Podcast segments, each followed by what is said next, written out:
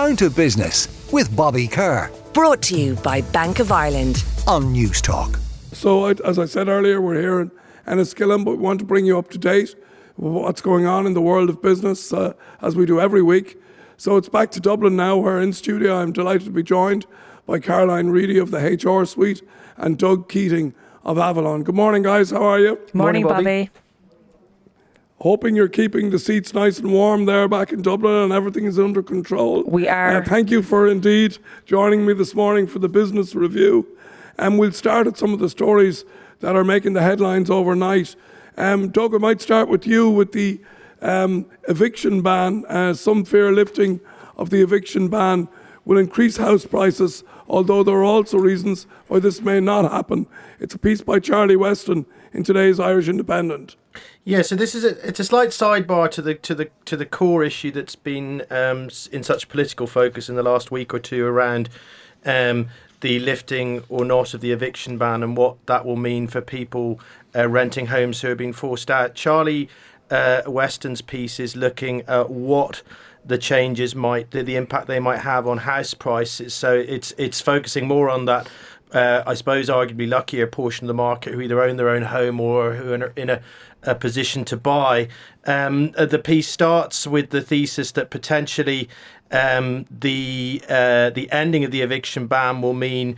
Uh, owners getting to repossess a lot of properties that they potentially then want to sell and up to 5,000 homes then uh, going onto the market and wondering if this will cause a new a house price spurt. Now, to my mind, that seems slightly counterintuitive in that uh, we're always taught more supply um, should likely drive prices lower or at least not impact them. And, as, and, and, and, and the piece then does go on to consult various experts who broadly bear out that theme either that A, the quantity of houses that will come to the market really won't be enough to move the needle either way, or that actually um, it, it, could be positive in that that increased supply uh, might stop house prices going ever higher. If anything, uh, and it cites uh, BNP uh, BNP Paribas real estate expert Dr. John McCartney saying really uh, what is impacting or the biggest impact on property prices is is that affordability issue, which is driven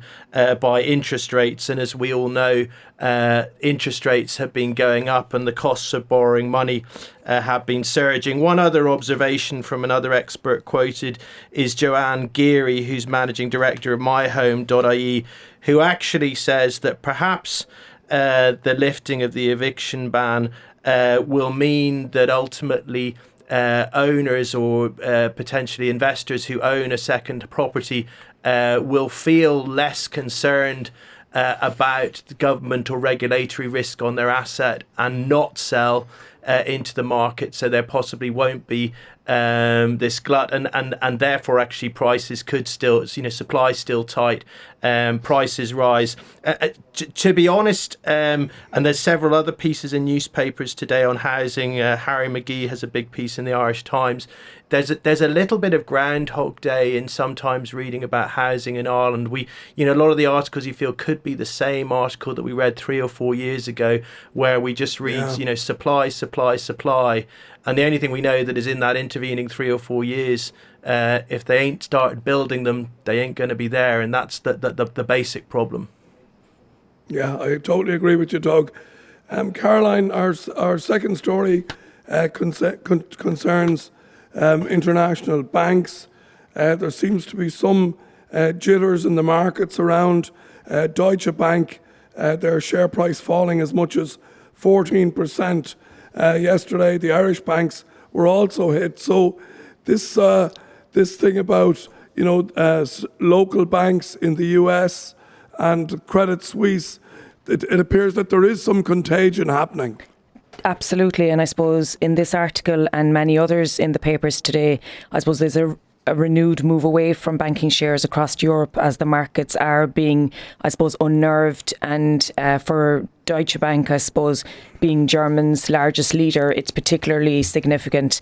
I suppose we've also seen reinforcement by Christine Lagarde uh, from the central bank saying that you know there's no trade-off between controlling inflation and seeking to foster financial stability, and the banking sector is strong and that they're fully equipped to provide liquidity if needed. But the fact she's saying that in itself is a concern, I suppose. That you know obviously there's ripples, and the same in the US. We're seeing uh, Janet Yellen saying that she's prepared to take additional actions if warranted. But I suppose it's reinforcing the, uns- the st- instability that's happening and it's the what what next is possible. Yeah. I think that really is is the core of this story. There was just uh, yeah. when we were talking about this, Bobby. Uh, it's not in this piece, but in another article around the Deutsche Bank situation, we had German Chancellor Olaf Scholz uh, quoted saying there is no reason to be concerned. Uh, and I guess there's always that nervousness in these situations. It's a bit like when uh, people come out and say X or Y football manager, they have full confidence in them. Uh, you do you, you, you, do worry. Now, in fact, I think with Deutsche Bank, uh, I think there are skitters, and a 14% fall in a massive bank like that is ma- is is it is huge and worrying. Deutsche Bank had huge issues and problems, you know, in, in, some ways similar to Credit Suisse, but I think is a lot further along the road to resolving them. It is broadly profitable and stable in a way Credit Suisse was not. Uh, so, so hopefully uh, this is overreaction. I yeah. do think Christine Lagarde is being a bit disingenuous. Actually, mm. the tension between right interest rates going up to control inflation uh, and the impact higher interest rates have on the carrying value of some of the assets and bonds that banks have invested in is precisely the tension that is a problem and is precisely what brought down SVB in the US. So, uh, you know, I think yeah. in a world where we didn't have to worry about inflation and didn't have to pump up interest rates so quickly, uh, perhaps these jitters wouldn't be so bad. Yeah, it's interesting as well, Doug, is it not?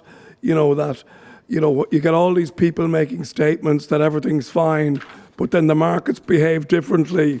That's telling, isn't it? Yeah, I mean, look, these that it it it's it takes big transactions of shares to move share prices like this. These are run by, you know, big investment managers, big hedge funds, um, you, you, know, not stupid people. Um, you know, so it, it does suggest, and we saw with, with, with Credit Suisse very much that within, you know, 24, 48 hours, the market voted and said, this ain't going to happen. You you know this over this weekend this is going to be resolved. Now we're not in that situation um, with Deutsche Bank, but we do you know there is sort of self fulfilling prophecy element to this where uh, you know it's that classic cliche. You know how do bankruptcies happen? Well, slowly and then quickly. Um, so let's hope yeah. that's not the case with Deutsche Bank. I, I happen not to, to, not to think it is, but um, I think we learned anything over the great financial crisis and some of the recent events that uh, you know you'd be scared to predict what's coming around the corner because it might just surprise you. Absolutely, uh, Caroline. Back to you. Joe Brennan in the Irish Times has an interesting piece uh, about the Department of Finance officially officials, basically saying that uh, the continuation of the 9% VAT rate for the hospitality industry was a bad idea, but it was overruled by the Minister for Finance, Michael McGrath. Um, nothing really surprising here, in my view, except that this was a political decision that was made basically to take the heat off. We'll taper it off rather than cut it, cut it at the at the due date? I think the major issue really is the tapering has continued probably a lot longer than what would be expected as good financial rationale on the basis that the cost is 300 million that could be spent in potentially other mm. ways. But I suppose the powerful lobbying definitely paid off. I mean, and we saw how powerful that lobbying was and all the business case in this article um, really highlights the fact that the sectors that were impacted accommodation, food services, arts, entertainment, and recreation bounced back faster than most sectors and rebounded to full employment. So, and has returned to pre pandemic levels. And I suppose, arguably, if this was to be continued, maybe a deeper dive into the specific sectors further to see was there niches that needed the support. But this article definitely um, highlights the fact that the decision to universally do it hasn't been backed up by a business case. And also, I suppose it argues that the lower rate was regressive because they find that it disproportionately benefits better off households um, because it yeah. covers discretionary spend. So, a hard one to justify, um, particularly when the rationale was to give businesses a transition period to adapt. Yet, the transition period has probably, I think it'd be very hard to argue against the fact that um, this was powerful lobbying that got it to the extension, and it likely definitely won't be extended past August based on this article and uh, the contents within it. Okay, Doug. Um, interesting to see um, the examinership process being uh, used in a way that seems to be successful here with a company known as the Bombay Pantry. Uh, they've successfully emerged from examinership, and I think it seems that uh, the new initiative has been supported by creditors and includes a reinvestment by long term shareholders. So, uh, am I right in saying that this is the uh, a look at the examinership process working well? Yeah, I think I think it is, Bobby. I mean, I guess the idea uh, of an examinership is that is that rather than some kind of cliff edge insolvency or shutdown of a business that uh, a company gets some kind of breathing space to see you know can it cut a deal uh, can it find a way through consensually with the people it owns money to um, that will try to protect jobs you know protect the brand protect the goodwill and the franchise and try to, to, to come out of it with something maybe not everything uh, but something, and that's obviously what's happened here. Uh, Bombay Pantry, and I have consumed its curries, and they are very fine. So I wish it well. Uh, has has uh, come out of this with I think four trading businesses or four retail stores rather than six. Um, I think the sad bit is it had a kind of ready meal business, sort of wholesale business that it was running that uh, it couldn't uh, find a buyer for or find a way out. So that is shut uh, with the loss of 17 jobs.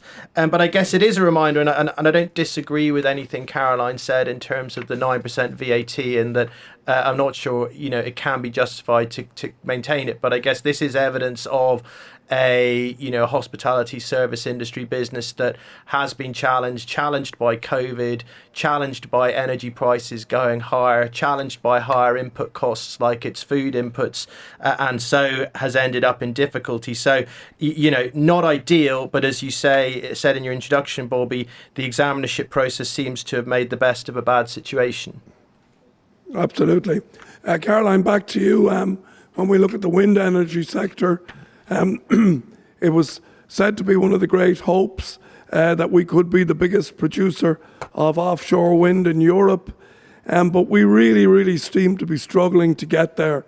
There's an interesting piece in today's Irish Examiner about developers now halting Irish offshore wind, wind plans after a supposed policy shift. What's that all about? So, I suppose the main um, challenge here is we've set targets, uh, as you rightly said, to achieve the wider goal of 80% of its power from renewables by the end of the decade and a 51% reduction in greenhouse emissions. And these rules, I suppose, threaten, first of all, us achieving those and also investment in Ireland into these uh, windshore farms. And the new rules, I suppose, have um, got a lot of developers reassessing their investment in Ireland.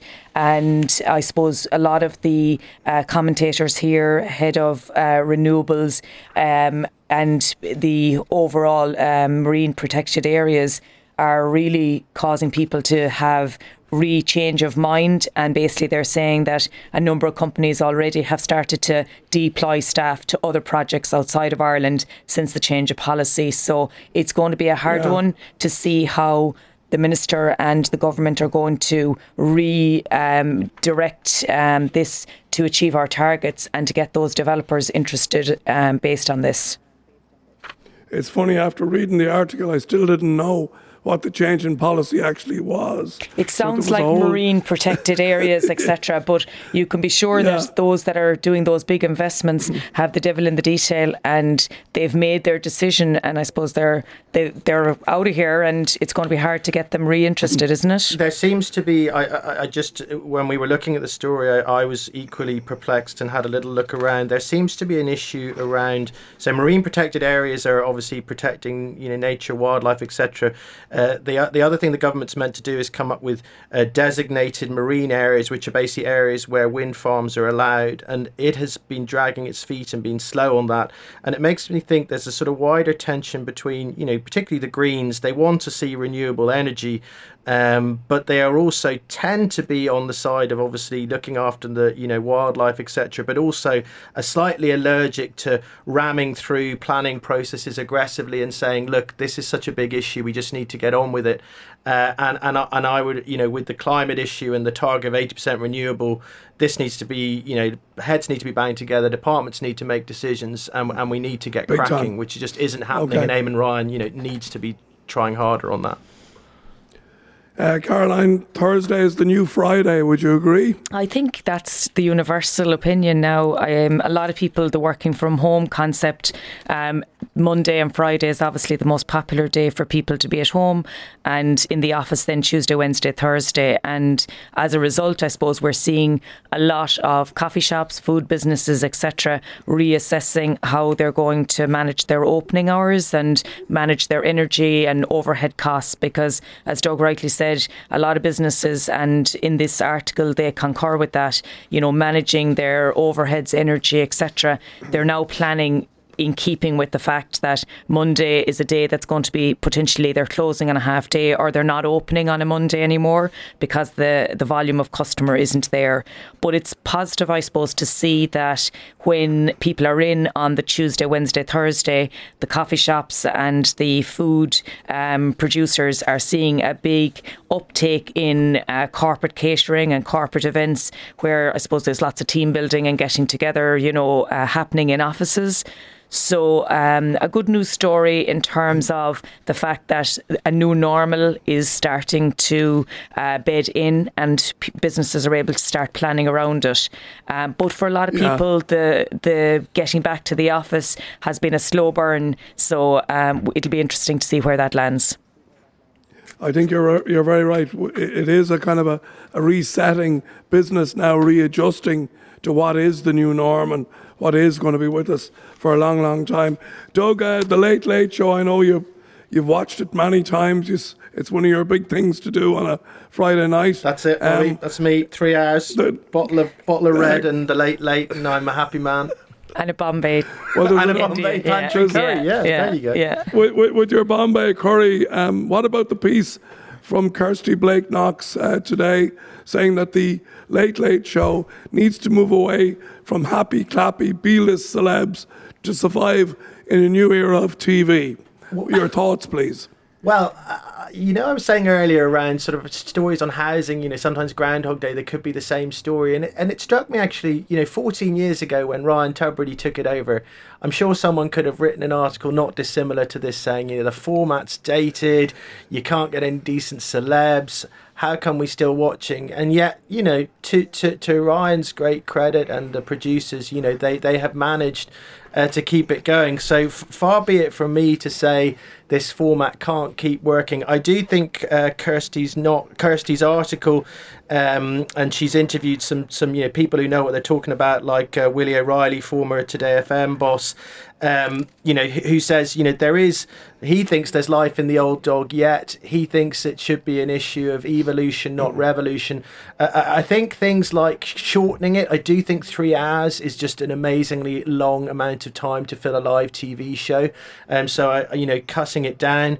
Um, I do think there is this challenge of getting the A-list celebs is not going to go away. That the big celebs they do a world tour. You know, they maybe hit West Coast US, East Coast US, London. You know, maybe somewhere in Asia. They do a bucket of interviews. They're not going to come to Dublin. um, for a live interview. So uh, they're going to have to keep being inno- innovative with new slots, and Right. you know, and yet look, their biggest hit thing has got nothing to do with celebrity. It's the toy show. So who's to say they can't keep uh, being original? Um, but I guess just to you know, you put Caroline in the hot seat now and ask her who she thinks is going to take over. Oh, Doug, that's a tough Yeah. one. And we'll end on that. Caroline, tell us who you think's going to take over. I, I suppose I don't believe the, the talk that it has to be a woman. I think it needs to be the best person for the job. And I think at the minute, based on the lineup, I think Brendan O'Connor might be uh, a good mix. He's kind of proven, I suppose, he can do something similar. Um, so he'd probably All be my bet. All right, we'll have to leave it there. Thank you, folks. Thank you, Caroline. Thank you, Joe, for Thanks, a great Bobby. review of the papers, as always. We'll talk to you again soon. Down to Business with Bobby Kerr. Brought to you by Bank of Ireland. Saturday morning at 11 on Newstalk.